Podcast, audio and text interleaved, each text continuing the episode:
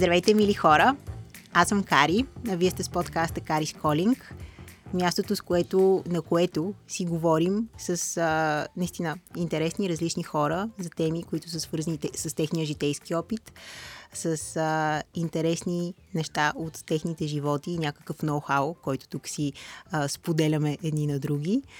А, в миналия епизод на подкаста започнах а, започнах да, да, да, да някак си да отговарям на обещанията, които сме дали в този подкаст и в миналия такъв, с, ако сте го слушали, с доктор Александра Макенджиева продължихме вече започнатия разговор от пролета за кожата, за психосоматиката. Той наистина много интересен, според мен, ако не сте го чули още, чуйте го, може да ви бъде доста полезен. А, сега продължаваме едно, един друг разговор, който също започнахме преди месец. Мисля, че може месец. би... Да, може би не беше април. Или може, може би, би беше април, абсолютно. Мисля, на мен да. ми се сливат малко месеците и седмиците. С документалиста Мартин Граховски. А, говорихме си с него преди време за соловите пътувания. А, бих казала, че епизод на подкаст, който лично на мен много ми а, повлия като, като, като на личност, като на човек. А, и в а, края на нашия епизод а, си говорихме, не знам дали беше с микрофони или без, но помня, че си говорихме как би било прекрасно да запишем един епизод, в който Марто да ни сподели малко повече за местата, които е преоткрил в България, защото mm. той я е пропътувал от до, както се казва. И а, решихме да направим един епизод посветен само и единствено на България и на местата, на които той е бил, които са много интересни. Предполагам много от тях непознати за нас, слушателите. А, за мен със сигурност. Вземете си лиси химикалка или, или телефон, за да си записвате, защото мисля, че ще бъде такъв тип епизод, в който така ще съберем малко информация. Марто, здравей и добре дошъл отново в подкаста. Здравейте всички и благодаря ти много, Кари. Радвам се пак да съм тук. Както казах, последният ни разговор с теб, ние винаги като се видим за малко си говорим два часа. Mm-hmm. Това е практиката. Но последният ни а, разговор с микрофони в този подкаст, в това пространство, а, беше посветен на соловите пътувания и тогава, а, може би защото ми беше тема и продължава да ми е тема, а, после съм си го слушала още два пъти, нашия разговор, който е много странно, знам. А, но лично на мен много ми повлия. Искам само да ти се похваля тук една малка вметка скова, че следващата седмица заминава на първото си солово пътуване, което няма да е на 100% солово, защото в този момент на това място ще има хора, които познавам, т.е. ще имам познати, но на практика ще съм си сама също.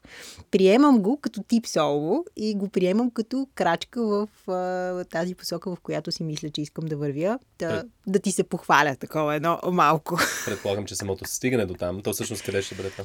Е, в Берлин отивам пак. А, okay, връщаш се в Берлин. Ай, супер, Връщам да, да, се в Берлин. Топ, топ. Аз се връщам в Берлин, защото а, искам да отида на Берлинския прайд. Да. Това е като цяло целта на моето пътуване. А, и то дойде от Симеон Василев, който е организатор на тукашния прайд. Той mm-hmm. също е участвал в подкаста. А, тъ, той каза, кари, аз ще ходя. И аз казах, о, аз искам да се върна в Берлин. Бих отишла, бих използвала възможността, че вие сте наоколо а, и няма да съм на 100% сама. Не, че се притеснявам, просто реших, че това може би е някаква, някаква възможност. И така се случиха нещата, че всъщност ще си имаме спейс. Всеки ще си е, но ще сме заедно на едно място, в крайна сметка, в един и същи град.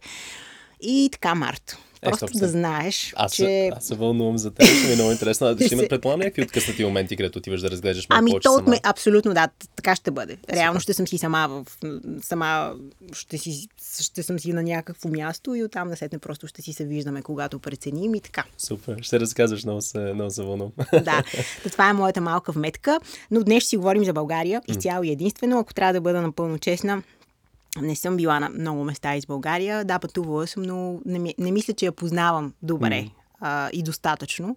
Та много ми е интересен а, твоя ноу-хау за това, защото м- ти всъщност направи една поредица от кратки документални филми, които проследяват различни места из България. Мгм. Това го правиш под формата на солово пътуване. Абсолютно, да. Ти с а, твоя фотоапарат, камера и с а, голфче, което не имаш, заемаш и не знам откъде идва. И всъщност това е цялото пътуване. Разкажи ни всъщност първо, защо изобщо се впусне в цялото това нещо?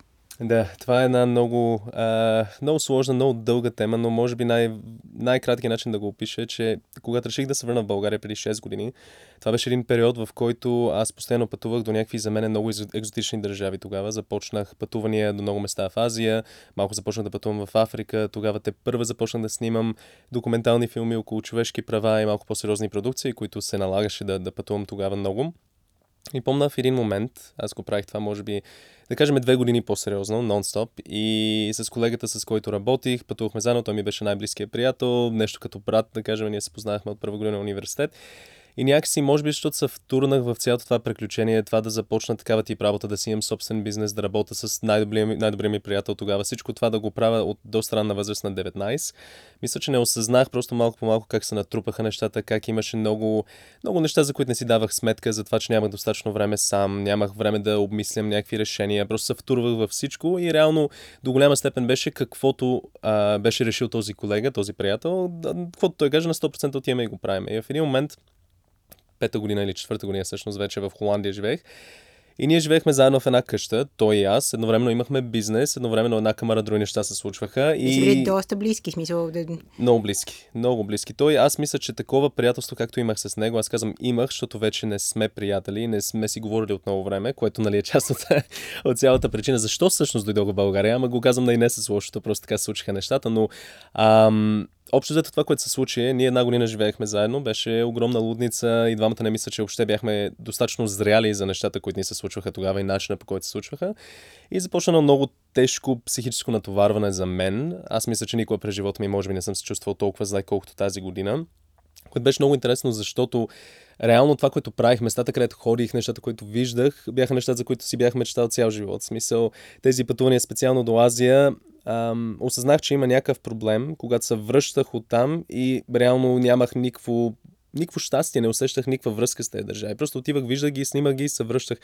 И си дах сметка, че може би проблема не е в постоянното пътуване тези държави, а по-скоро в мен самия и това, че не съм си дал време да, да знам, да открия себе си, колкото и да звучи клиширано това. И помня една вечер бях седнал в а, къщата, в която живяхме. Той, колегата, беше навънка тогава с приятелката му. И седнах и опитах да си задам този въпрос, който мисля, че много хора трябва да си зададат в някакъв момент. И това е, ако мога ей сега да правя едно нещо, ама наистина инстинктивно това нещо, което ми идва в главата и което е най-логичното, какво би било той? Не да сядам да мисля, окей, добре, кое би ми направил щастлив? Не.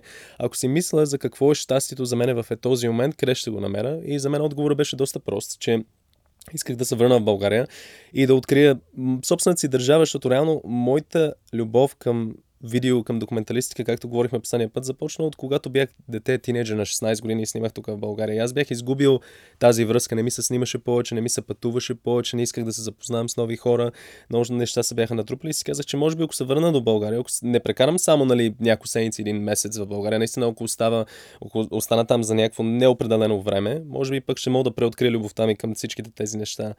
И когато дойдох в България, въобще идеята не беше да сядам и да снимам една туристическа кампания за България. По-скоро беше да си пътувам за себе си, да ги видя всичките тези места и да намеря някакъв начин да, пак казвам, да се върна към себе си, може би. И точно това лято дойдоха пък най-близките ми приятели от детството ми в България. Имах един приятел от Германия, един приятел от Индия, една приятелка от Ирландия и дойдоха тук и ги развеждах из държавата. И докато ги развеждам, те бяха толкова впечатлени и ми казват, ама аз наистина не, представ... не си представях, че ще видя чак такива неща. Нали? Те ми казаха, че знаят за всичките места, за които съм им разказал още като дете, но реално те наистина нямаха чак такива очаквания и бяха просто в шок колко е красиво тук, колко е наблизко всичко, как може да видиш толкова много различни неща за такъв кратък период.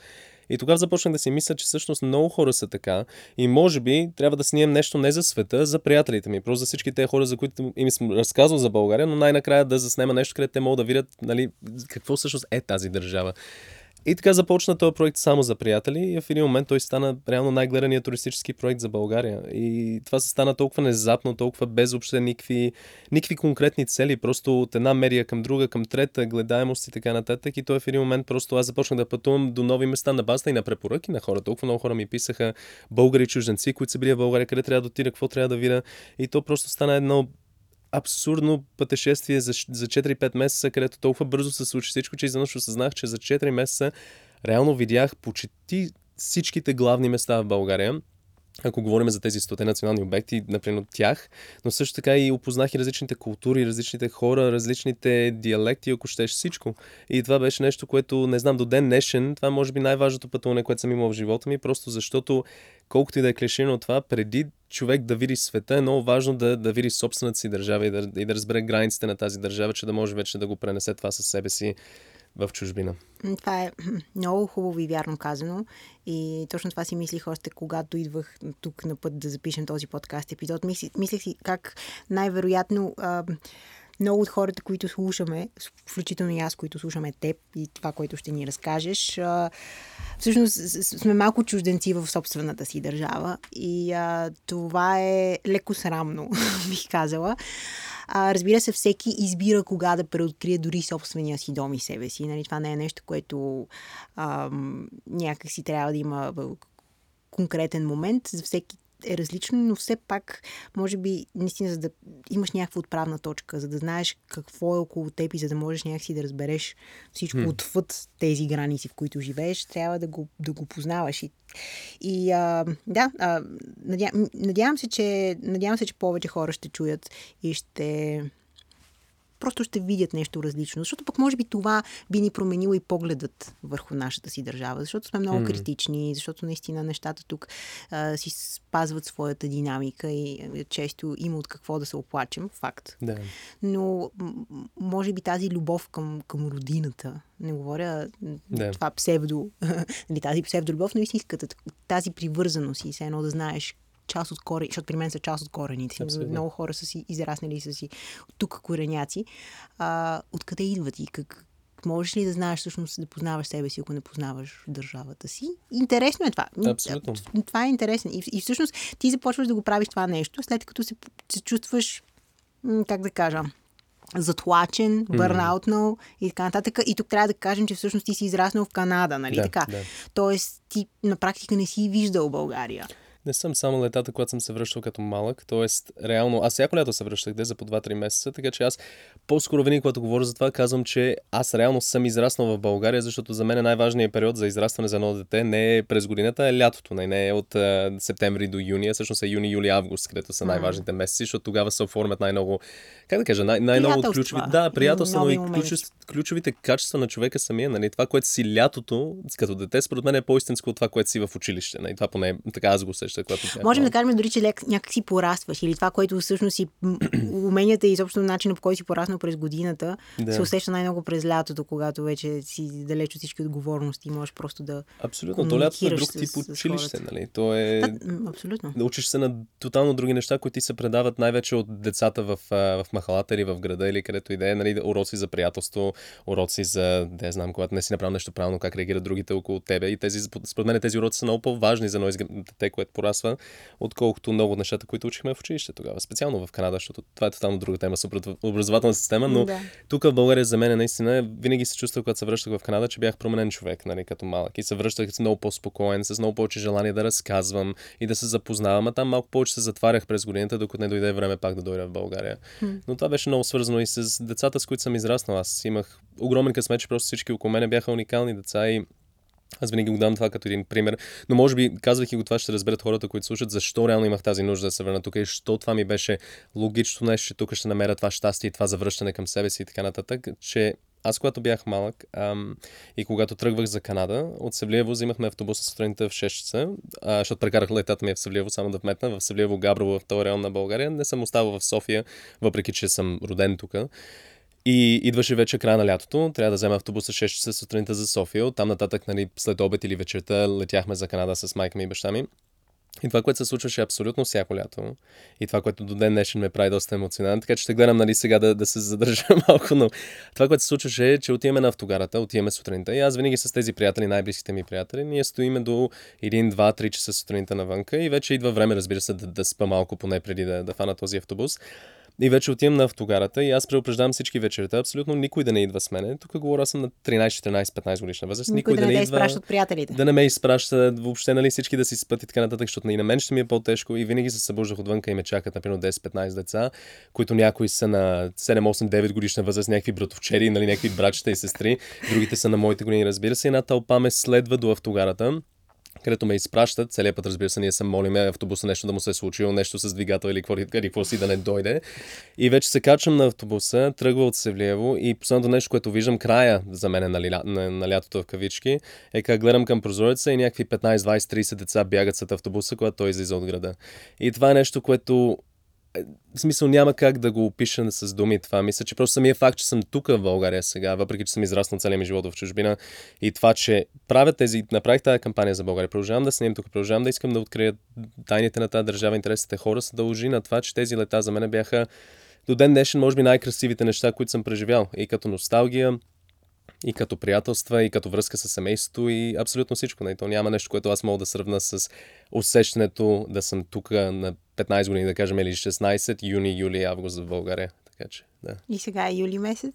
И сега е юли месец. И сме точно в, в сърцето на лятото. абсолютно, абсолютно. Да, което значи, е много добро момент. Това, може да, това може да е едно своеобразно пътуване, аудиопътуване за нас, абсолютно. хората, които ще слушат. И, и, и, и всъщност ти можеш да, да ни разходиш mm-hmm. из България по този начин. Това се замислих, като идвах на тук, че всъщност това, това ще, ще, ще се случи, защото аз нямам някакъв определен план, mm-hmm. по който този разговор да мине. Супер. И, и, и мисля, че така трябва да бъде. Някак си усещам, че така трябва да бъде. Разкажи ми само а, откъде започна твоето пътуване като за начало и а, всъщност ти връщаш ли се до София или беше дестинация след дестинация след дестинация? Mm-hmm. Как направи това пътуване из България наведнъж? Да, ами то реално се случи много спонтанно. Аз когато го планувах това пътуване, което беше много в кавички планувах, по-скоро си бях сложил някакви точки на карта една вечер в, в Холандия и си казах, че останалото ще го открия по време на самото пътуване. И когато започнах, разбира се, снимах първите серии за София, около София, в Витуша и подобни неща. Някои от нещата, които могат да се правят в София, извън просто да се разхождаш из града. И първата ми дестинация всъщност извън София беше Белоградчик, а, защото и аз не знам защо. Може би, защото аз не бях виждал даже много снимки от Белоградчик. Тогава може би хубаво тук да вметна, че това се случва 2017 година. Сега в момента, когато отворим Instagram или Facebook или която и да е страница, има толкова много информация за къде се пътува в България, какво се види. А тогава, въпреки че не е било толкова отдавна, аз трябваше да търся по някакви форуми да видя как да стигна до някакви върхове, през кои екопътеки да мина, как да видя някакви неща, които просто не сега, ако отворя, който и е, която и да е социална страница, седмица, веднага се виждат тези неща, ама тогава mm-hmm. нямаше.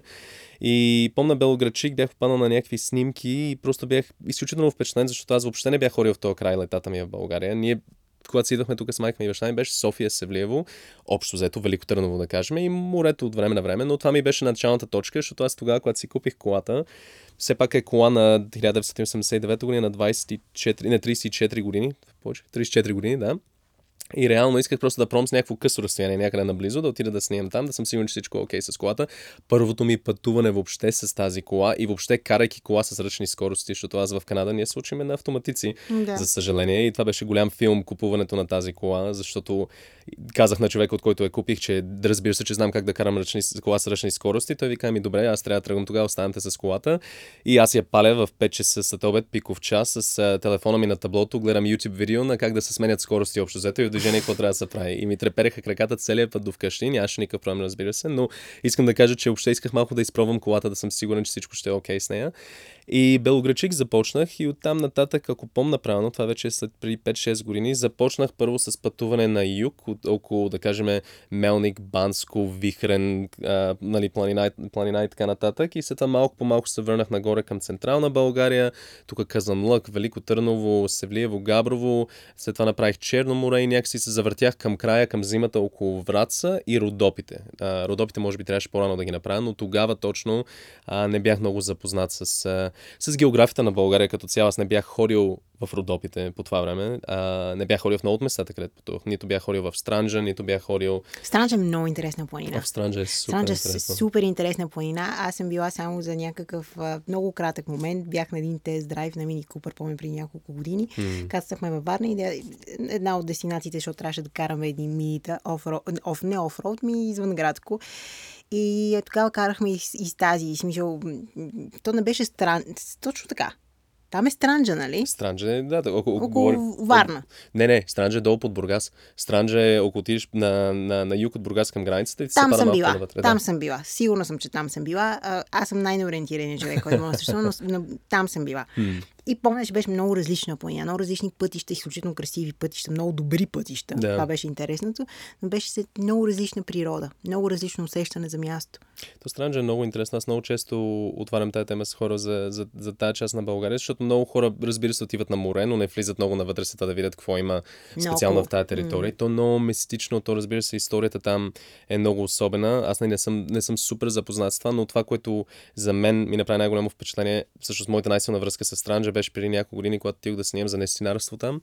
И има една книга, мисля, че даже може би говорихме за нея последния път, но не съм на 100%, на писателката Капка Касабова. И книгата изказва граници и тя минава пеша цялата южна граница на България и разказва за хората, които среща, местата, където е била. И тя много пише за Странджа. И първите няколко страници на книгата, когато Таман влиза в, в, в, в тая гора, тя това, което обяснява, тя казва, че това е място, където имаш усещането, че или те приема или не, момента, когато влезеш вътре.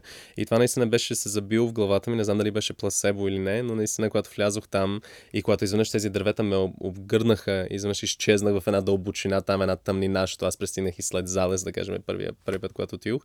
А, това беше много, много особено усещане. И може би, защото бях там и за нестинарство и въобще тогава беше много цялата, особено. Да, цяла, цялата ти причина е била интересна да. за това там. Но извинявам се, това беше много кратка вметка. Ние ще стигнем до Странджа, когато ти прецениш. Но да, по този начин всъщност си обиколил. А, въпросът ми само беше през цялото време си пътувал? Не си се връщал до София за някакво време? Връщал съм се в началото. То много зависи, защото мой, аз имам място, имах, нали, имам място да остана в София, в Севлиево и да кажем на морето там при братовчетка ми бях останал тогава във Варна. Така че където можах, оставах, но това, което се случваше от един момент нататък е просто заради популярността на страницата. Хора ме каниха да отивам при тях и така открих някакви места, където никога, никога нямаше да видя. Ме каниха в къщите им за гости, в хотелите им, в домовете им с нали, при, при майка ми и баща им да остана wow. и така се изградиха ни уникални приятелства с хора. Това е супер интересно. Много беше готиното. Реално е това последното, за което всъщност споменах. Има едно семейство. Ам, Мария се казва момичето. Ние сме все още в контакт и си пишеме от време на време, когато намерим време, тя, защото тя живее в Пловдив. Но Мария и Станимир, приятели, те ме бяха поканили в Смолен, в едно много малко село близо до Смолен. Сега ще забравим, не мога да името на селото, но при майката и бащата на, на Мария. И тези хора, аз може би никога не съм усещал така при чужди хора такъв уют, както имах при тях. Това беше зимата, студено навънка. Аз дойдох в една снежна буря, стигнах горе въобще до това село, да. Родопите, да. И аз останах при тях, даже когато Мария и Станимир си тръгнаха, аз останах при майка и баща и на Мария за още няколко дни да мога да снимам наоколо. И тези хора как се грижаха за мен, това, което помня беше уникално, е, че аз, аз една от вечерите снимах в широка лъка и се разболях много жестоко. Имах 39 градуса температура и нещо, даже и повече от това. И се върнах и аз с идеята казвах на Мария на майка, че няма да остана там, защото не искам да ги разболея, нали, не се чувствам добре и така нататък. И тази жена как, как ми се скара, как може въобще да мисля, че ще тръгвам, ще остана там. Тя ме лекува цяла вечер, нали, там с бях вир вода, с лекарства, с какво ли не, с чайове. И тя си остана там, не знам доколко часа сутринта, само и само да, ме, да ми помага и да, е, да се здравя. гостоприемство, според мен. Абсолютно на, на българите. Абсолютно. Има, има го това. А, откъде ще започнем нашето пътуване?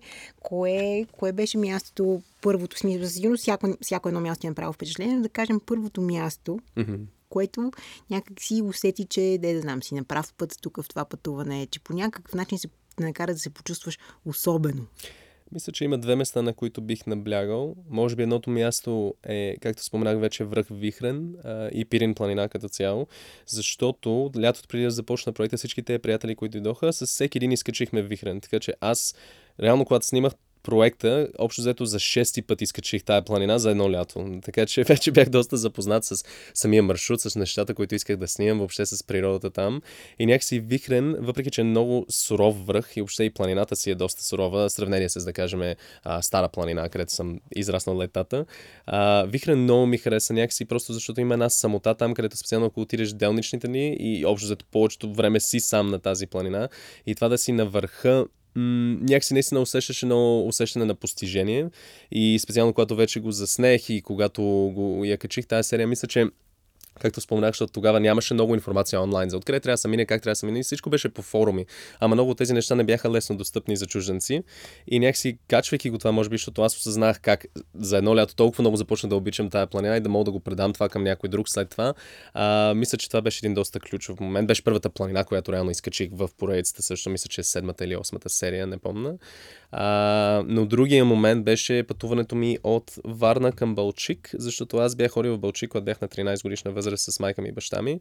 И имах някакви бегли спомени от, от Бълчик, но някакси връщайки се там и откривайки това място, където просто имам някакви топли летни спомени от ботаническата а, а, а, градина, точно така. Да, ма ботаническа се спада ли спада на кралицата, градината на кралицата? Ботаническата градина в Бълчик. В Бълчик, да. А, това, е, това е място, където някакси връщайки се там, се върнах и към тези години. Помня тогава се предснях за една камара неща на 13 годишна възраст и се сетих за тези разходки, които правих с майка ми и баща ми, как ме беше страх да им говоря за дадени неща, за училище, за приятелство, за какво ли не, защото бях се притеснил много за някакви глупости. И помня там, когато се върнах някакси, специално, защото беше и, мисля, че септември месец, когато бях в Бълчик, а, някакси преоткривайки това място, ми беше изключително изпокояващо и може би за първи път осъзнах в тази поредица, че реално нямах конкретна насока. Аз целият път си мислех, че трябва еди какво си се случи, че трябва къде да отида, но някакси тогава толкова се отпуснах, карайки на там, че си казах, че реално каквото и да се случи от цената, и който и да ми пише, по-скоро ще фана пътя на където те кажат. И така всъщност се озовах в места, където въобще не очаквах да хода като гела в Родопите или, например, както споменах с на Мария семейство, които ме поканиха зимата. А, така че някакси тези два момента, може би наистина с Пирин и с Балчик за мен бяха, може би, тези, които най-така усещах свързан с проекта и с пътуването и всичко подобно. Добре. Ами, аз лично Пирин а, го... Пирин е една от любимите ми планини, а, защото в, в Пирин, на Пирин планина, в Пирин мирише различно. Това е първото нещо, което усещам като съм там. Мирише ми различно. Хубаво мирише, но е различно носи hmm. всяка... Аз съм човек, който първо впечатление, винаги едно от първите за мен впечатления за всичко хора, да. места, аромат. Нали, как мирише този човек, как мирише това място. И може би това е първото нещо, което ми прави впечатление и за планините. А на какво ти мирише? Пирин мирише, мирише ми на борчета, на нещо и такова, нали, защото и голисни има основно mm. там, защото е по-суров климат, разбира се, и самата планина, но просто ми мирише сладко на, и, на, на, такива, на такива клонки си представям точно на иголисни някакви растения. Mm. Това е, това е асоциацията ми с пирин. И не съм, не съм, не съм катерила вихрен, тук да си кажа а, кончето, mm-hmm. нали? И mm-hmm. там всичките места, които задължително, може би, в, в един човек трябва да направи в живота си, идвайки тук или, или бидейки от тук. Yeah. А, но със сигурност нещо, което ми е в бакетлиста, просто не знам кога. Аз съм хора, с които не обичат да катерят. Mm. Обичам да се разхождам, обичам преходи и така нататък, но идеята да катеря върхове не ме кефи много. Знам, че това, разбира се, трябва да бъде преодоляно, защото има някои места, които трябва да ги видиш само по този начин, изкатервайки се. Аз мисля, че то както всичко друго, някакси, когато преминеш някаква граница, когато си изкатерил, например, 3, 4, 5 планини, да кажем, оттам нататък вече започва да става голямо удоволствие. Защото и аз така бях в началото. Даже този колегата, с който още в Холандия имахме фирма заедно, едва ли не той ме форсираше първите няколко планини да изкатериме заедно, където ходихме в Шамони в Франция, например. И помня, че тогава въобще не ми се занимаваше, не ми се правеше, но някакси отидохме нататък, то става едно престрастение, защото колкото и да е клиширано това, момента, когато наистина покориш този връх и можеш да седнеш горе и да отделиш един час и да гледаш тази панорама горе, да виждаш другите хора, които се качват с, сами с децата, с кучетата и някакси да гледаш типажа от хора, които идват горе да се насъдат на тази гледка, на тази природа, е много зареждащо. Марто, какво ти трябва за да качиш вихрен? Ето да, смисъл да започнем чисто практически, ако, ако си говорим и ако това е едно от местата, които ти направи впечатление, какво ти трябва за да качиш вихрен? Не мисля, в смисъл, разбира се, че ти трябват хубави обувки. То зависи от къде минаваш. Аз реално за това пътуване, защото имах много техника с мене на гърба ми, не съм минал по кончето за, за това изкачване. Аз минах по по-базовия маршрут, който може да се вземе от хижата нагоре. А, това, което бих казал, е, че по-скоро ти трябва търпение, защото аз мисля, че това, което много хора не правят, не си дадат достатъчно време. Аз, когато го изкачвах, първите няколко пъти ми отне да кажем 4-5 часа, вече за самото снимане бях горе за по-малко от 2 часа. Така че то по-скоро е свързано с, с търпение и това, че да можеш да си взимаш пауза аз мисля, че затова, както и с соловите пътувания, където говорихме по-рано, е много готино да се изкачват планини, човек да ги скачи сам, защото където искаш да си вземеш пауза, където искаш да седнеш и да почетеш малко, даже ако искаш или да си хапнеш и така нататък, може да си взимаш тези паузи, не трябва да се съобразяваш въобще с скоростта на някой друг. Да, и да си имаш, да си, водиш, да си ходиш със своето темпо е много приятно. Абсолютно, Също. абсолютно. И то е все пак, как да кажа, планините и, айде, Вихрен да кажем, Вихрен е много интересно, защото ти започваш в гората, излизаш след това в едни малко по-голи полета, стигаш до едно езеро нагоре, точно преди последната отсечка, къде трябва да изкачаш и вече е доста каменисто и такива камъни, които са много манички, манички се получават постоянно и малки свлачища надолу, когато се изкачаш. Последната отсечка е доста тегава и тя не изглежда много като много, но всъщност отнема много време, защото трябва много внимателно да минаш на зигзаг догоре. И е това един от тези моменти, където то наистина си правиш постоянно някакъв паралел, паралел с живота като цяло и как започва, къде стигаш в средата, как вече последната отсечка трябва най-бавно и най-внимателно да се вземе, че да стигнеш до върха. И някакси за мен е вихрен е много интересно. И не знам, аз имам много особена връзка с, с това място. Не съм планинар в никакъв случай, не съм като някои познати, които имам или хора, с които съм работил, където те за това живеят. По-скоро за мен е, не знам, едно от тези неща, където абсолютно всеки път си казвам, оф, не ми се занимава, изморен съм такова и винаги, когато го правя, съм доволен, че съм го направил. Да, така че това е, е, е, е един тест за духа и характера. Абсолютно. Дава ти едно усещане за теб сами и на това, на което си способен. Абсолютно. Това е приятно да бъде направено. А, просто заради това усещане също. Абсолютно. И мисля, че много хора си казват, просто защото е някой, ето да кажем, че е най-високата, айде не Мусала най-високата, ама да кажем, че е втората най-висока планина в България, си казват, нали, че това не е за тях и така нататък. То реално аз съм ги изкачвал тази планина с хора, които никога не са ходили на планина, никога не са правили нещо подобно. И отиваме нагоре, те са с някакви кецове, нали, обикновени, въобще не са с екипировка, нищо. Просто важното е да си оставиш време и да, да внимателно да се изкачваш нагоре. Не, не е кой знае какво. Добре, това е, това е готин съвет. А, кое е най, най-мистичното място, на което си бил в България? Ух, и под мистично ам... имам предвид и малко магическо, защото знаем, mm. че нашата, нашата държава има интересна история, mm. интересни легенди се носят из, из различните места, които са свързани с традиции. Абсолютно. И а, според мен колкото и сега да звучи странно, във всяка една легенда има някаква доза истина. Абсолютно. Нали, тя някъде се прокрадва, просто е повтаряна през вековете, през, през времето и малко като развален грамофон, може би информацията, която достига до нас не е най-чистата форма на тази легенда, mm-hmm. но то, то, то, това е смисъла на легендите. Да, Те по тази форма, мистично, магично, защото знам, че си, си бил на такива места. Mm. Кое, айде, може би най, може би са няколко, но което те е карало да усещаш е, е тая част на България? Ух, то много места, много места ми изкачат в главата. Сега просто ще ги кажа някои от тях и след това ще видя къде да задълбая. А, ам, започвам, може би, с ам, Дяволския мост. Мисля, че Дяволския мост е едно място, където абсолютно си заслужава. Е, това пак е едно от тези места. Това може би тук ще се преповтарям постоянно къде някаква развалена плоча, но това е едно от тези места, където е хубаво да човек да отиде сам, ако може. Просто защото наистина там енергията мост. е много особена. Много е. За мен беше малко такова. Малко ме беше страх, ако трябва да съм искрен. Бях точно на залез там, сам на този мост и беше доста интересно усещане. А, бих добавил Гложенския манастир.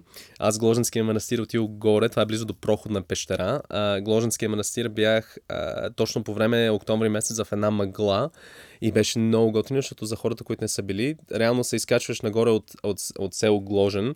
А, сега тук, само да почетая, че това беше преди доста време. Аз опитам да се сета назад за всичките места. Може би ще правя някакви грешки за някои от селата и местата, които казвам, но все пак нали, да, да го кажа от сега. А, качвайки се нагоре, това е един такъв много тесен път, който те води до манастира. Той едва ли не изглежда че ли е само за една кола, но успявате да се разминавате с две коли. Този ден, когато аз се качвах, нямаше други коли. А, качвайки се до Гложенския манастир, той е доста нависоко и той е на едно малко подобива на, на скала, която излиза от едва ли не от гората. И на тази скала горе има един манастир. И аз, когато се качих горе, а, реално всичко беше обгърнато с мъгла. И то е една долина, която се открива долу по тебе, но ти не я виждаш, защото си някъде горе в облаците се едно. Това място беше много особено. Това за за, за, за мен до ден днешен ми остава, може би, любимия манастир в България, просто защото беше точно, както ти казваш, много мистично, много изгубено, все едно в природата, във времето. А, там много ми хареса. А, Бих добавил широка лъка поради различни причини, защото аз в широка лъка прекарах време в Националното училище за фолклорни изкуства и всъщност точно когато бях с тази 39 градусова температура, която споменах, точно тогава аз исках да снимам училището и директорката на училището ме свърза с а, най-великия преподавател, най- един от най-великите хора, които някога съм срещал, Ганчо Гавазов, за който след това снимах документален филм във връзка и с училището. И те се събраха без никаква предишно, те въобще не знаеха, че аз ще хода, че ще снимам, но училището се събра, или поне една група там 20 деца с Ганчо и ми направиха концерт само за мене в, в голямата зала в училището, че да мога да снимам за тази серия. И това беше едно от най-уникалните неща, защото аз на живо не бях слушал българска музика до този момент и аз влязох в това училище и 3 часа по-късно си имам частен концерт, нали, което смисъл нямам. Нали, аз затова се върнах след това да снимам документален филм извън 3 минути България проект, mm-hmm. проекта да снимам за това училище, просто защото толкова много ме докосна това. И бих добавил, разбира се, Странджа, но, но не, не за нещо, което снимах по време на 3 минути в България, за когато отидох там да снимам за нестинарство, защото нещата, които видях там, нещата, които ми се случиха, ам, до ден днешен, когато ги разказвам, са ми много абсурдни и не мога да, да повярвам, че ми се случиха. така че Странджа и, и, и Широка лъка, всъщност и при двете имаше някакви много мистични неща. Ам, не знам с кой да започна, може би... Според мен Странджа. Добре. А, аз тук си, докато ти казваш, си ги записвам тези неща, защото никъде не съм била. Да. От тези четири места, които из, из, из, изреди от Дяволския мост, Гложинския манастир, Широка лъка и Странджа, като изключим Странджа, но наистина пак казвам, не съм да. видяла много, не, смисъл, не съм била била там, карала съм по пътищата, което не го броя. Та, За всичко ми е интересно, предполагам, че няма да, да можем за всичко, защото имам още въпроси Абсолютно. напред в подкаста, но може би Странджа и това, което казваш ти, че е странно. Добре, добре, да добре. ни го разкажеш. Ами да. Странджа беше много особено, защото аз отидох там да снимам за нестинарство, както споменах. И реално има, има две неща, които се случват там. Нали, главният празник, който всички знаят в началото на юни, той е известен. Там се събират хиляди хора в село Българи да гледат нестинарството и да гледат хора как ходят по въгън и, и пожарата, извинявам се. И това е това, е, това, е това, което всеки знае. Но всъщност, преди това, в края на май, се събират само хората от селата наоколо и отиват дълбоко в гората и там не може да отидеш, ако си кой знае, ако, ако не си част от тези села. Ако си просто някакъв чужденец, който отиде, никой Тоест, няма... А ти, ти отиде ли? Аз отидох, да. И то това се случи реално, защото аз тогава а, оставах при а, кметицата на, на село Българи. Тя е лелята на един близък приятел. И бях... Всичко с връзки, Марто. Всичко, Всичко с връзки. Ама за такива красиви неща, неща наистина си заслужава да. тук, нали? и, и помня, беше много интересно, защото те, реално това, което се случи сутринта, сега не мога да и беше 26 май, това ми се върти в главата като дата, но и това беше преди доста години. Отивам в центъра на Българи и ме чака една ласка от тези бусовете старите, които са. И аз се качвам в тази кола с бабите и дядовците на селото, с техните внучки и внуци и така нататък. И сме, да кажем, 9-10 души в тази кола. И отиваме в посока дълбоко в гората, където се съберат само хора от селата и ще се прави първото ходене по пожара. А това вътре в гората, в едно място, където нямаш рецепция на телефона си, където няма сигнал, няма, няма връзка с външния свят. И наистина си дълбоко в гората. И помня, ние тръгваме и караме. И аз въобще не защото аз не гледам през прозорците, аз само гледам към хората около, в колата, защото снимах тогава и филм и гледах и да фащам някакви кадри. И имаше един момент, където просто ми... Никога няма да го забравям. Ам пред мен беше седнала една баба от село Българи, до нея а, внучката й и бабата беше прегърнала в ръцете си една икона, защото всяко село си носи иконата в гората за това събиране и това събитие. И зад нея, сега не знам дали това беше нейния мъж или просто някой от дядовците от селото, но единият дядо, който е най-отзад в, в тази кола, в този бус, изважда една гайда и започва да свири вътре. То толкова е, толкова шумно е всичко вътре, толкова канти, ама толкова красиво едновременно, но няма как да не настръхне, защото даже ако не ти харесва гайда, самия факт, че е в такова пространство пространство и толкова е силно това и ти влиза в костите едва ли не, а, просто няма как да, да не настръхнеш целия. И аз го гледам този дядо как се вири отзад в, в буса.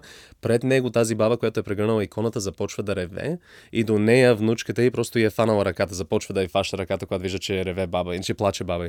И е, това беше един от тези моменти, където вече, когато говорим за мистика, когато говорим за усещане, за, за, за традиции, за всичко това, е, това е един от тези ключови моменти, където никога няма да забравя, карайки дълбоко в гората да стигнем до това място. И помна, Отиваме там, започва се цялото събиране и там има пет ключови нестинари, които бяха там, които са от истинските нестинари, тук слама в кавички, защото има много нестинари, които просто го практикуват това за туристи на плажа в Сузопол, на Слънче бряг и така нататък. Аз говоря за хората, които го правят това, защото смятат, че са имали някаква връзка или Господ по някакъв начин комуникирал с тях и им е казал, че те трябва да го правят това. Това са най тези, които са от истинските нестинари, да ходят по пожарата.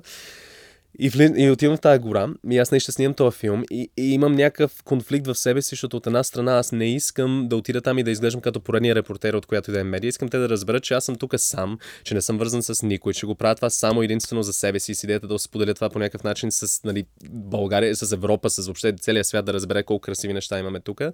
И целият път се колебая с кой да говоря, с как да говоря и аз трябва да отида при тези нестинари. И опитах да говоря с една нестинарка, мисля, че се казваше Мария.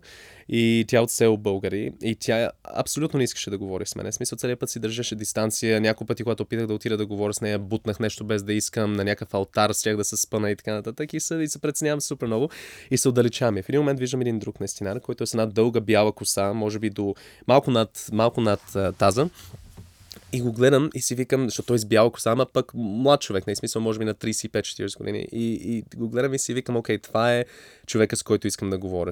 Той ще ми е главният герой. И чакам, чакам, чакам. И в един момент най-накрая събирам коража и отивам при него и му викам, дали, между другото, аз не тук снимам документален филм, да знаеш, снимам го за себе си, всичко това, което тук ще ти казах. Да, за да можеш да, Абсолютно, да, да го въведеш и да го убедиш, че да. си сейф. И да, точно. И той седи там и ме гледа и той ми вика, ние се познаваме с тебе. И аз седя там и гледам и аз, карай аз не помня имена. Аз ще, ще забравя името на човека в момента, когато ми го кажа, но, но, но лица не забравям. В смисъл и специално такова особено лице, тази коса, въобще всичко това нямаше как да съм се съпознал с него и да не го помня. И аз там му казвам, еми, може би сме се, може би сме виждал някъде в някакво интервю, защото аз тогава нон-стоп ходих по интервюта и глупости и му викам, може би, нали си ме виждал някъде аз не знам и той вика, не, не, не, познаваме се. И аз пак така опитам да сменя темата и той ми дава точна дата. В смисъл, дава ми датата, в която сме се запознали преди няколко години. И ми дава датата и ми казва в колко часа и къде. И в един момент изведнъж осъзнавам, че този човек наистина съм го срещал тук в София на една арт изложба, ама в някаква супер забутана улица в София, където тотално бях забрал как съм се озовал там, защо съм бил там, май бях сам, ама въобще не помня как съм стигнал до това място. И изведнъж се сещам, че наистина аз го познавам този човек. Аз не, просто не можах да повярвам, че съм му забрал лицето, защото е толкова различен. И в един момент той ме пита, защото той е там с жена му и децата, и той ми вика, има ли, и, ти къде ще спиш тази вечер? И точно тогава не бях при кметицата, една друга баба в селото ми беше оставила нейната къща, цялата къща за мен, защото тя беше отишла към Бургас при внуците.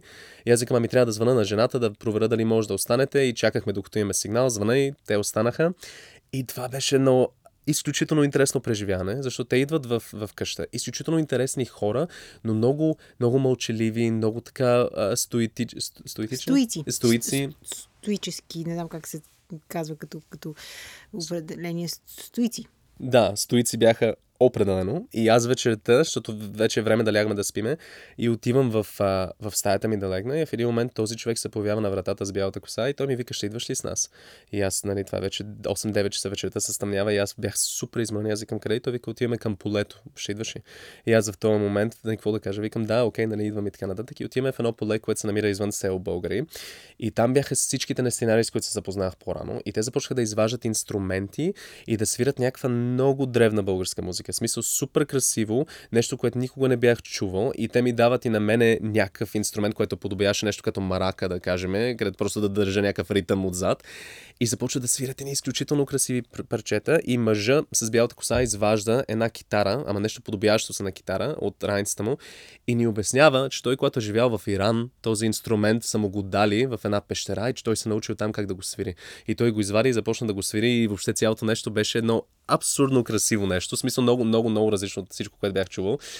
И така прекарах там две вечери с нестинарите общо взето на полето и около, около сел Българи, преди да стане цялото голямо събиране, което се случва в началото на юни. И помна, вечерта, а, всъщност извинявам се, сутринта след това събиране в полето, аз съм в България и се подготвям да тръгна към София. И говорих си с този човек с бялата коса, той ми обяснява, че аз ще се видим след няколко дни, когато се върнем за голямото събиране и така нататък, за нестинарството. А, и той ми казва едно нещо само да ти кажа. Той вика, в този край има изключително интересни хора и всеки иска да ти каже нещо. Така че той каза, който и да дойде да говори с тебе и слушай ги. И така той си тръгва, оставаме сам. Това звучи много такова, но малко като съспенс в, в, в филм. Ама то точно беше ти каже нещо. Едно ще разгадаваш някаква древна история. Абсолютно, ма то така си. Да, да, то точно така си и беше. И, и аз помна, аз сутринта си слагам нещата в колата и идва един дядо да ми говори. И аз в първи момент, защото не си набързах за София, едва ли не ще да му кажа, че трябва да тръгвам веднага и че нямам време да говоря, но сетих за какво този човек ми каза. И започваме да говорим. Освен, че този човек реално е бил съсед с най-първата нестинарка в, в село Българи някога. И тя му била съседка, имаше супер много информация за нея. Въобще е познавал много лично тази жена. Аз между другото не знаех, че има жени нестинарки, но да. Има, има, има, да, доста. А, и тази жена е най-известната и той, и той с нея беше съсед. Отделно от това започнахме да си говорим за някакви други неща, че той се родил в Ери, коя си къща горе в селото, е там е израснал и така нататък. И по някакъв начин стигнахме до въпроса за кога е роден. И аз го питах за кога му е датата, нали, кога се е родил. И той ми казва, а, 4 март, ери коя си година. Аз съм роден 4 март, нали? И то има то странже едно място на съвпадения просто. Ти, когато Да. отидеш там, изведнъж ос- осъзнаеш, Че всичко съвпада. че всичко съвпада, да, точно. И е, това беше едно начало към Странджа, но това, което е най-впечатляващо нещо, е, че когато се върнах една седмица по-късно за, за главното събитие, това, което се случи е, че деня започна с грамотевици, с дъжд, с ужасно време и всички бяха сигурни, че няма как да се проведе цялото нещо. След обед, изведнъж из- изгря едно уникално слънце, а, про- проведе се самото, самото събиране, самото настинарство. И това, което стана, е, че след когато свършиха, е, дойде една мъгла, една супер, супер гъста мъгла, където едва ли не не мога да виждаш на повече от 3 см пред тебе. И тук това са някакви 3000 души, които трябва заедно да излезат от това село, където по принцип живеят по-малко от 100 души в село България и да тръгнат нали, назад към откъдето са дошли. И ние всички се подготвяме да тръгваме. И имаше един човек, с който се запознах там, който гледаше събитието. И той целият път се правеше на интересно, обясняваше как тези хора, всичко това е фалшиво, как нищо от това не е истинско, как те просто тук са да събират някакви пари, глупости и така нататък. Просто той просто да каже нещо. И те ни бяха предупредили на сценарите преди да започне цялото събитие, че ако някой не усети, че има някакъв разговор с Господ, че Господ ни им е казал да влезат в жарата, да не го прави. Да не се прави, да не влизаш просто да се правиш на интересен, просто нали, да покажеш какво можеш пред другите приятели и така нататък, само ако си избран. И този пич, на края на цялото това нещо е викал в тези тук, мисля, че могат да ми кажат какво да правя, аз директно влизам вътре, ще им покажа на всички, нали, какво може и разбира се, се опари жестоко. Тръгва от цялото нещо, псувайки, викайки, нали, въобще беше много неприятен типаж. И аз се качвам в колата, и започваме да караме надолу. И то супер гъста мъгла. Това е някъде към 11-12 часа вечерта. Тъмнина, мъгла, всичко и един много тесен път да излеземе от въобще от, от селото.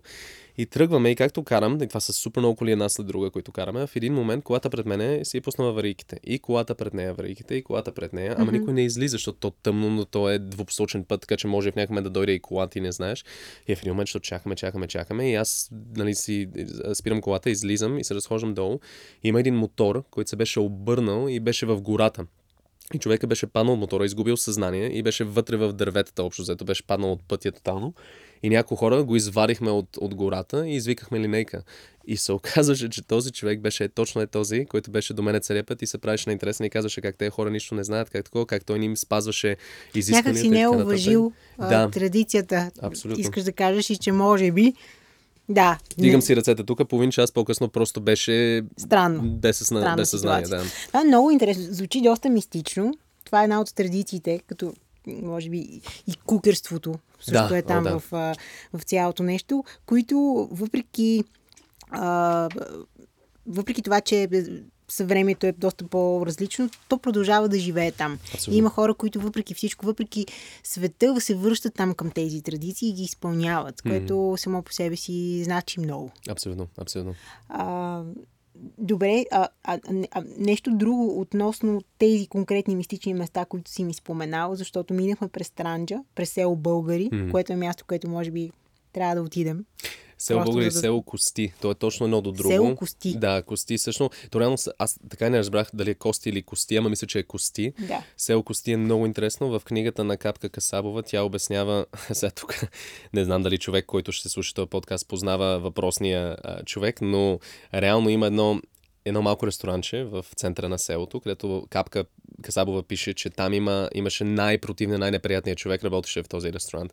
И аз, когато отидох първия път, наистина този човек, който го притежава, беше изключително груб, много негативен. Е така идваш и го питаш нали, за нещо, въобще не ти отговаря, нали, отнема 100 часа въобще да си поръчаш нещо там. И, и е много интересно, защото просто когато четеш тази книга, не всеки я препоръчвам, ако ще пътува към този край, ти наистина ще срещнеш много от тези хора, за, кои, за които тя пише. Тоест, това, едни, това не са просто художествена измислица герои. Това са истински хора, които са там и го живеят този живот и всъщност можеш да отидеш да ги видиш. Абсолютно. Това е много интересно.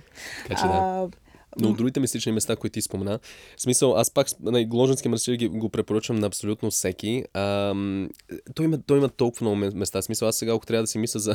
То ще е трудно да се България. за всички. Абсолютно. Но това, че тези четири ти из- изникват в този момент в съзнанието, е абсолютно достатъчно и най-вероятно с причина. Аз а, мисля, че те така се случват нещата и мисля, че наистина е някаква отправна точка за нас. Аз не съм била никъде. Тъй, че за мен вся, всяко едно от тези места би било интересно. Да. А дяволския му, защо казва, че сам? Е хубаво човек да го... Ето, там има. Е, смисъл, там има, разбира се, всичките легенди. То не, не случайно се казва Дяволския мост, нали, връзката с, с дявола и майстора, който е, който е работил върху този мост. А, някакси там е много, много особено, защото в момента, доколкото знам, мисля, че това са го променили, но знам, че преди няколко месеца някой беше сложил един пропусквателен пункт, където трябва да се плаща да влизаш, да отидеш да видиш Дяволския мост. Мисля, че това са го махнали сега, защото аз когато чух за това, там ми беше най-големия абсурд, защото да стигнеш там, ти слизаш по една горска пътека, ти паркираш колата си горе и слизаш надолу, може би отнема 15-20 минути да стигнеш до самия мост и вече си там и то е една много малка отсечка, където реално е,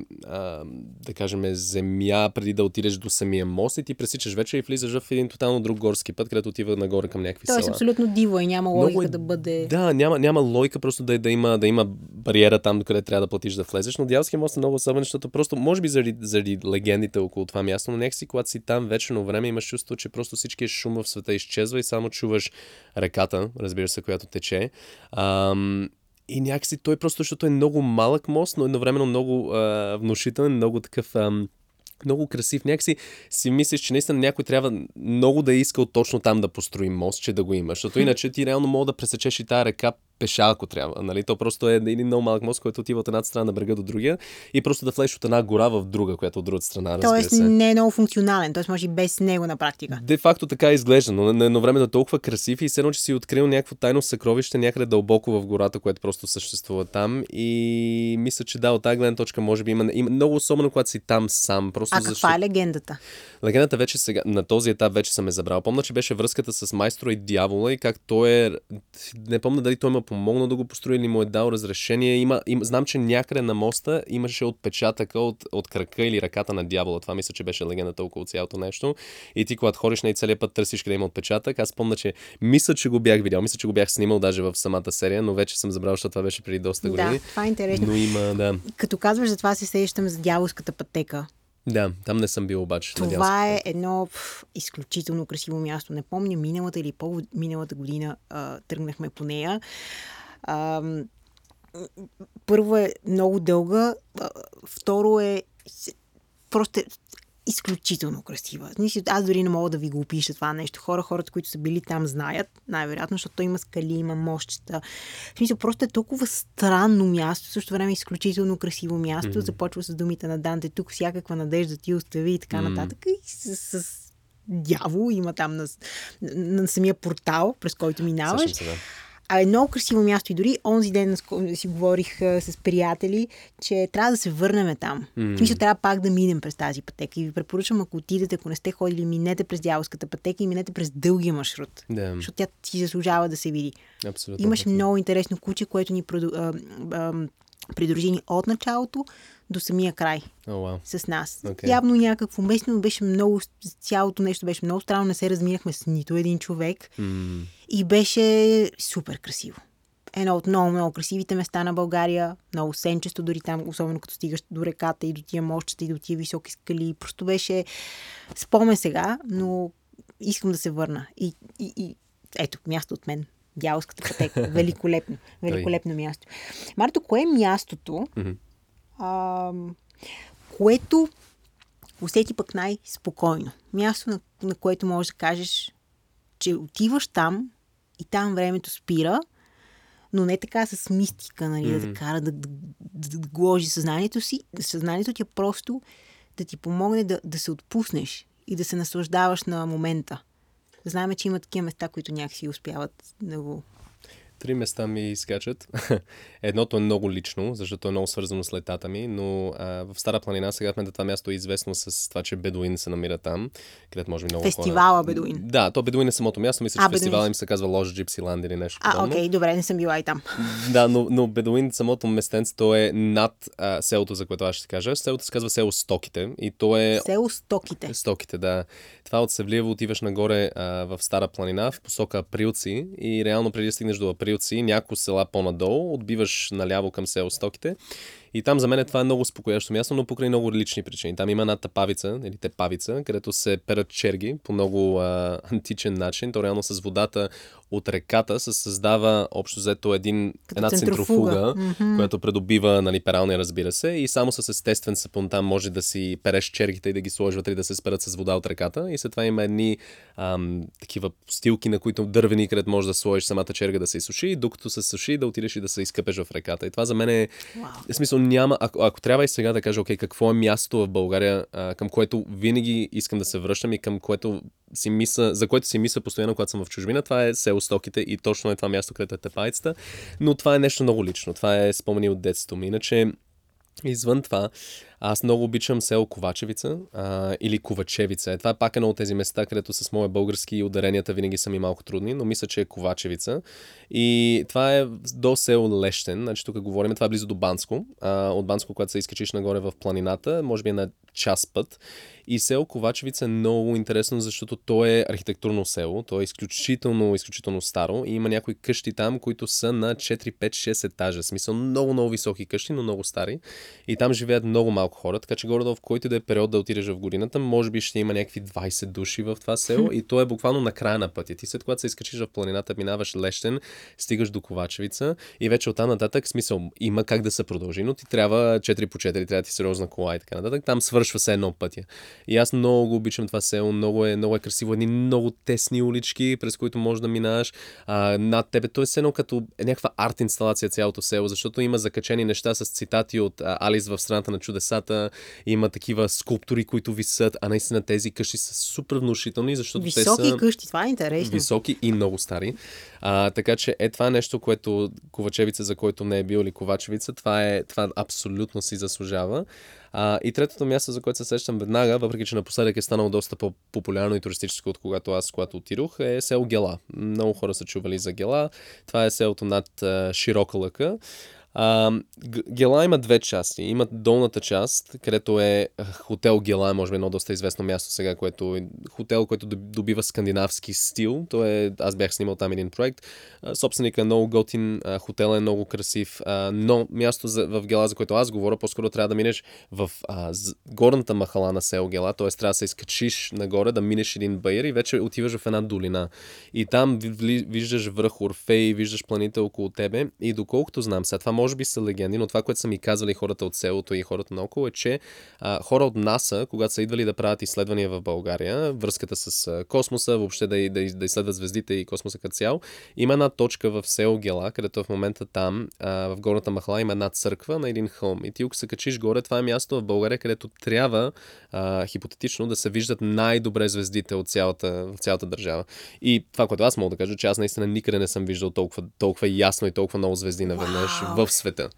Наистина ли? Да, нито в... Пус- Това, е, това е велико, защото онзи ден точно си а, говорих си с а, мой приятел за това, че много искам да отида на място, където да видим звездите. Ама да ги видим, защото а, всички знаем колко е специално да гледаш звездите и колко се чувстваш свързан с космоса. Мгм. И колко е някакси излизаш от всякакви тук действителности, просто някакси космоса се, се, се влива в тебе. Странно е и затова си говорихме, аз казах, дай да отидем някъде, където може да гледаме звездите. Абсолютно. И ти казваш сега това място, на което се виждат най-добре звездите в България. Хора, запомнете го това място и, и, и отидете да видите звездите. Аз ще отидя.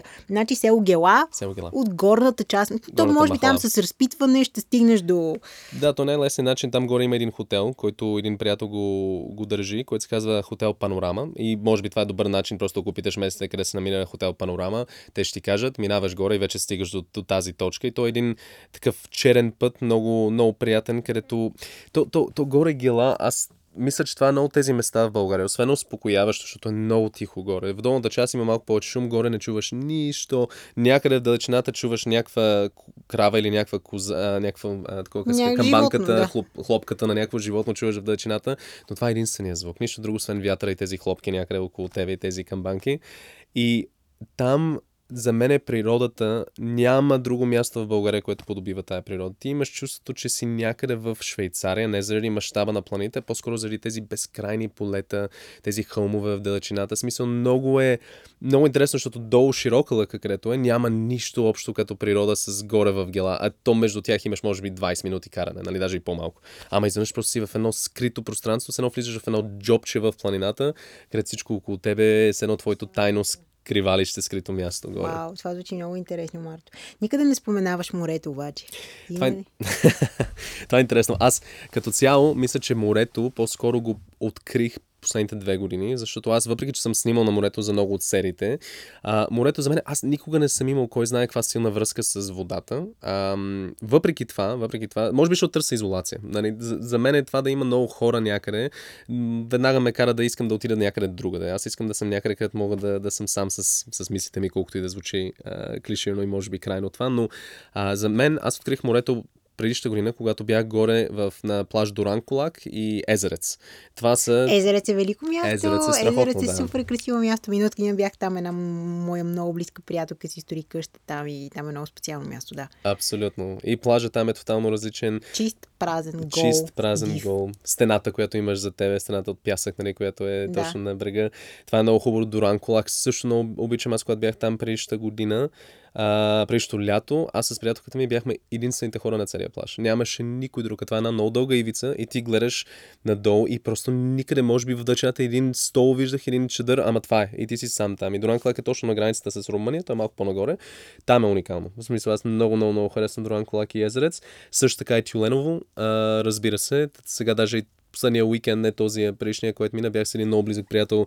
Отидохме до Тюленово, не бях ходил. Може би, защото пак е едно от тези места, където очаквам да е фрашкано с хора. Всъщност попаднахме беше, на, да. на момент, където нямаше много хора. Там е много хубаво. А, тук обещах на този въпрос, въпросния приятел Петър Тухчиев да спомена а, Добрич, въпреки че тук не говорим за брега, разбира не говорим за морето, ама Добрич малко по-навътре. Но Добрич е едно място, където аз по време на 3 минути България въобще не бях ходил, а сега, когато отидох, осъзнах, че Добрич може би има най-красивия парк в цяла България, който аз съм виждал. Парк. Уникален парк е. Те са го реновирали последните няколко години, може би при 4-5 години са го реновирали. Уникален е. Толкова е чист с скулптури, с страхотни пътеки за ходене. Въобще там бяха направили концерт на единия паметник на Хана Спару горе. Въобще беше много, много, много специална такава лятна емоция, която отдавна не бях, как да кажа, стъпил някъде, където не бях ходил в България и да открия всъщност нещо, което въобще не очаквам. Леле, как ми се прииска да... Защото ми предстои един месец, в който ще си почина от всичките ми работи и работни ангажименти, просто да отида да ги видя всичките тия места, защото, както казваш ти, те наистина са много близко. Това е едно от невероятните някакси плюсове на България, че всичко е много близко. Да, и не ти отнема чак толкова много време. Нали, по-далечните места може би ще ти отнемат един-два дни повече да отидеш. Но в крайна сметка има места, на които можеш да отидеш за, за един ден. Mm. И в този ред на мисли, я ми кажи, кое е мястото или местата, които на които, до които можеш да отидеш, да стигнеш за ден, т.е. да е day trip, mm. които От София. си струва, да. Ами тук бих сложил а, да започнем с Белограчик. Белограчик определено може да се стигне за един ден и да се види там. Белограчик има Гурската пещера. А, Проходната пещера може да се види за един ден. А, също така Гложенския манастир може да... Гложенския манастир и Проходната пещера могат да се направят заедно за един ден и мисля, че си струва. Ако отидем по-на юг, бих казал, че сега зависи, ама човек, ако, ако иска, наистина може да отиде до а, Ковачевица, може да отиде до а, Лозен, до тези места, може да... Лещен, извинявам се, Лещен и Ковачевица може да се направи като дейче, въпреки че ще бъде малко по-дълъг. Аз много харесвам Мелник, но Мелник също е място, където на човек трябва да си прецени дали иска да го направи като дейчеп, защото не е като да отидеш до Рилския манастир, разбира се, има повече разстояние надолу към Мелник, така че е малко по-сложно. А, тук много... А, бих казал, сега... Мисля, че тази част на България, която най-малко познаваме, и аз реално най-малко познавам, е Трънска област. Мисля, че Трън и въобще тази западната част на България трябва повече да се пътува там и трябва повече неща да се виждат. Самия, само, самия град Трън съм бил много набързо, но ми е бил много, било ми е много интересно, но всичките села там, ти когато отиваш в тази посока, аз съм снимал документална, документален филм за сурвакарство точно в този край, в село Долна Секирна. И там, Долна ако... Секирна. Долна Секирна, да. Долна и Горна Секирна, а, едно по друго. А, и, и там е много интересна. Атмосферата е тотално друга, природата е много различна. Там село Брезник, всички те места, през които минаваш на път за трън, си заслужава само за самия път да го минеш, че да стигнеш до там.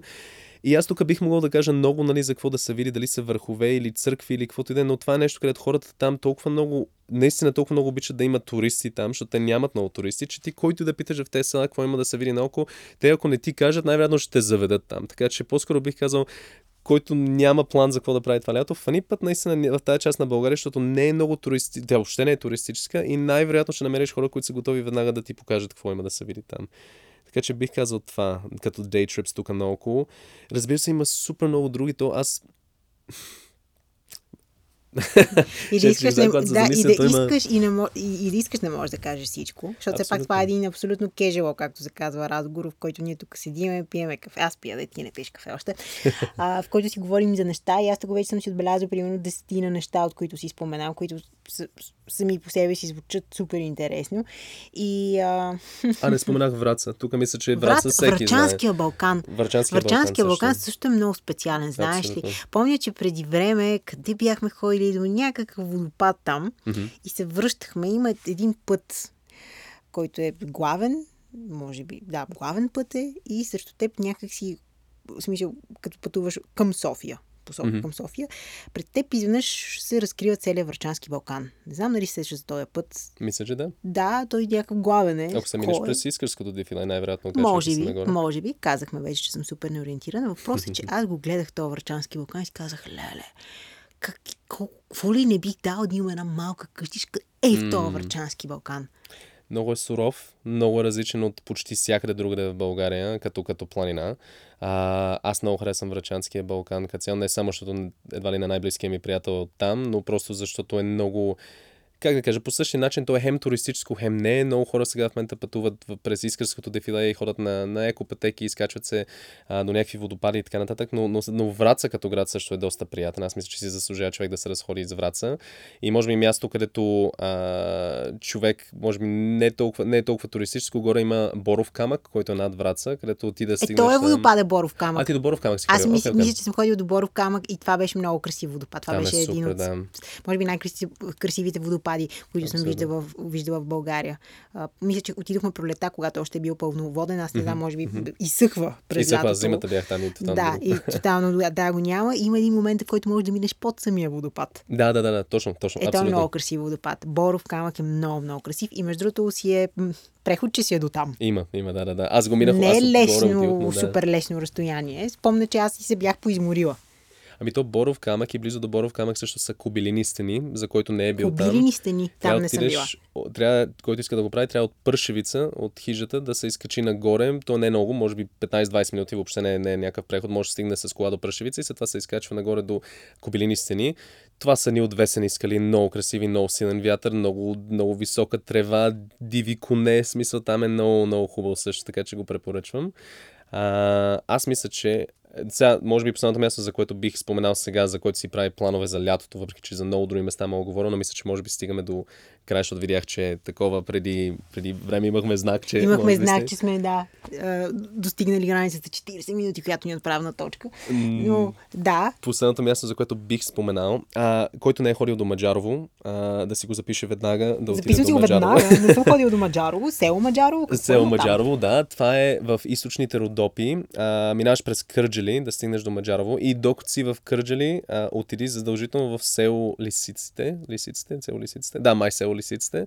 А, там е уникално. Това най-дългия въжен мост в България води до това село. И това е, ако има едно място в България, което е изгубено във времето, това е село Лисиците. Там е уникално, много, много красиво, много особено също. Но Маджарово е много, много яко, защото в, ам, там има едно място, което сега тук правя малко реклама, но има едно място, което се казва ам, Старото гнездо. И това е едно място, което е, може би, най-готиното място за спане, където аз съм оставал в България. И то е нещо като хамбар, много, много красив, ама много непретенциозен, който е бил превърнат в хотел. Всяка стая си има собствена атмосфера, но е супер автентична. Пода, леглата, стените, лампите, всичко е дървено, всичко е старинно, всичко е много такова. А с всяка стъпка по тебе, нали, чуваш цялата къща общо взета, нали, как се движи, което е много приятно, целият хамбар. И това, което е много готино в старото гнездо, е, че това, което те правят е, е на масата отвънка за вечеря, защото най- то реално няма общо зато къде другаде да вечераш в Маджарово, освен в, в Старото гнездо. Всички, които остават в хотела или в хамбара тази вечер, всички вечеряте на една маса. И трябва да говорите да се запознаете, защото няма отделение. И е Вау. супер готино това. Се запознах с едни много готини хора, които работеха в бан, работят в бан. И след това други ден ти едва ли не, щеш не щеш, други ден имаш планове с всички да отидете да, да откриете всичко наоколо и да ходите и да, и да разглеждате. И близо до Маджарово, освен, че може да се качиш в... Там е а, едно от най-голямите а, хранилища на а, на а, лешояри. И там има супер много лешояри, които ги хранат горе. Има едно място, където може да се качиш над Маджарово и да видиш залез. И за мен е това място като от властелина на пръстните.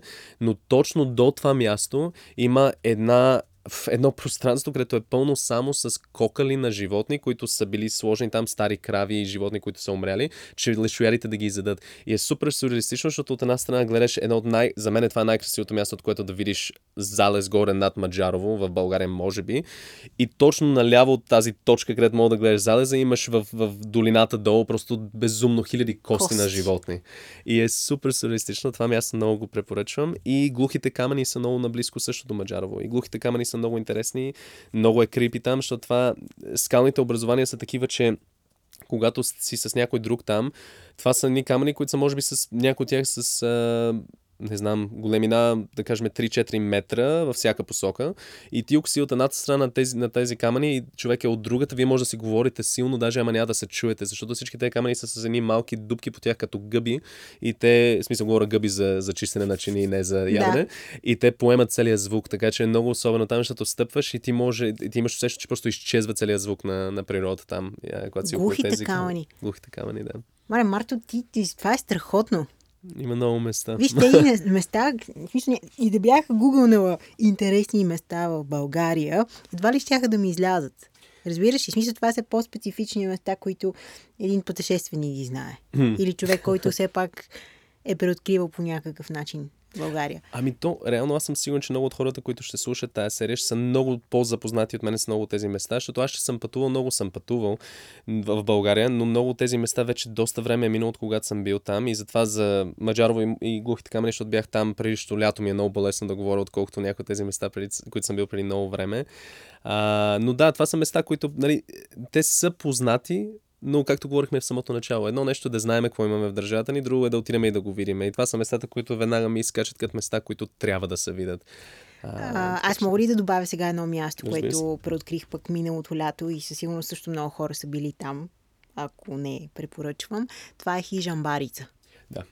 Да. Хижамбарица миналата година, тъй като тя ми беше в бъкет лист от супер много време и се не намирах кога, се не намирах с кой, защото там си е преход. Ние, зависи от къде тръгнеш, разбира се.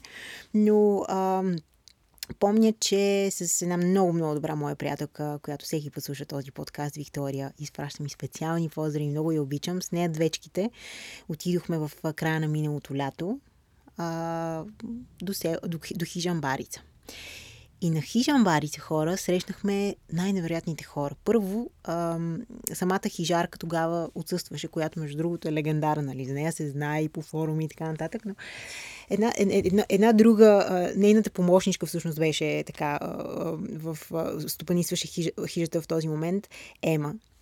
А, и някак си отиваш там, с доста малко хора има там, всеки помага на всеки, Идеята е, че там се е правил а, фестивал на Боровинката, който вече не се Мгм. прави. Надявам се да, да започне отново да се прави, защото той събира много, много хора там. Но отиваш и, и тези хора, които не ги познаваш, изведнъж сякаш са ти сякаш ги познаваш, Хм. сякаш са ти много близки. И, и не е това просто защото си на хижи, защото си далече, и защото, защото сама съм била на много хижи. Това е просто, някакси беше много различно. Цялото ми пътуване, целият ни преход, спането там, звездите там, никога няма да забравя, защото те бяха супер ясни, беше малко като сън. Едно такова връщаш се и не си сигурен дали това нещо се е случило. Дали си слушал, защото бя- бяхме си пуснали музика, говорихме си, дали тези хора действително са съществували, дали, дали тези разговори са били. Супер странно усещане, в същото време се чувстваш много щастлив. Аз се чувствах най-щастливия човек там.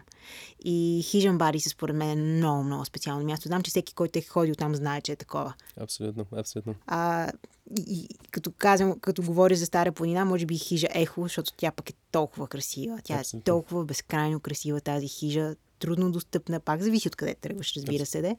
но всеки един час до там си струва.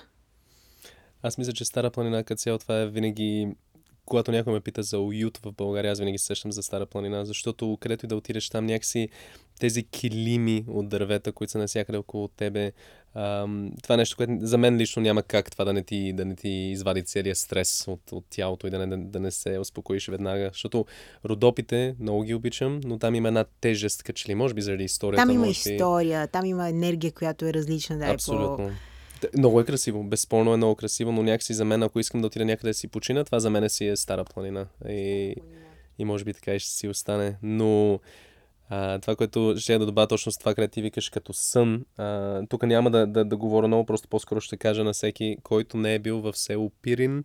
А, това за мен е най-впечатляващото село в цяла България. Помня, когато снимах 3 минути България, едно момиче ми беше писала, и ми каза, че трябва да отида да снимам на, на баба и селото, да отида в село Пирен. И аз тогава нямах време. И така и не го направих. И отидох за първи път в село Пирен преди 3 години, не преди, да, преди 3 години, когато снимах а, един документален филм за един браснар тук от София, който отиде да постриже всичките баби дядовци в селото.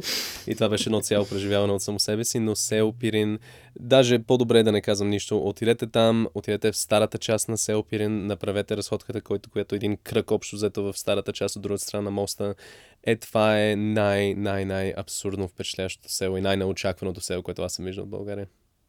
Марто, много ти благодаря. Аз си записах и село Пирин сега. То къде се намира горе-долу? Село Пирин е, ако отидеш, значи то е реално близо до Гоце Делчев. Значи ако отидеш от Банско, Гоце Делчев ти е някъде на час път, час и нещо и след това имаш още половин час до село Пирин. Така че се от Гоце... Тоест и това може да бъде day, day trip. Да, но с по-скоро бих напън. казал да се комбинира, да са, Мелник и Село Пирин могат да се комбинират доста добре. Или Мелник и, или, или Банско и Ковачевица и Село Пирин могат да се комбинират добре, или Гоце Делчев и тези места. По-скоро бих казал това за два дни може да се направи. Това за два дни. Но Село Пирин, пак казвам, по-добре да не ти казвам нищо. Отиди, виж го, ти ще виж от самия знак, когато влизаш в селото, такъв знак. Аз не съм виждал за село в България. Започваш с знака и когато влезеш долу, паркирай на центъра, отиди от другата страна на моста и се разходи и говори с бабите, които са там. Всичките са седнали на пътя вътре в тази старата част, където е извън къщите им, където всяка една къща просто е гледаш и си викаш, че няма как това нещо да съществува, защото всяка къща ти изглежда като нещо от който е гледал Хари Потър във втория филм в семейството на Уизли, където къщата им едва ли не виси на някакви много особени ъгли, колкото по-високо става, толкова повече отива на страни малко като а, кулата на Пиза.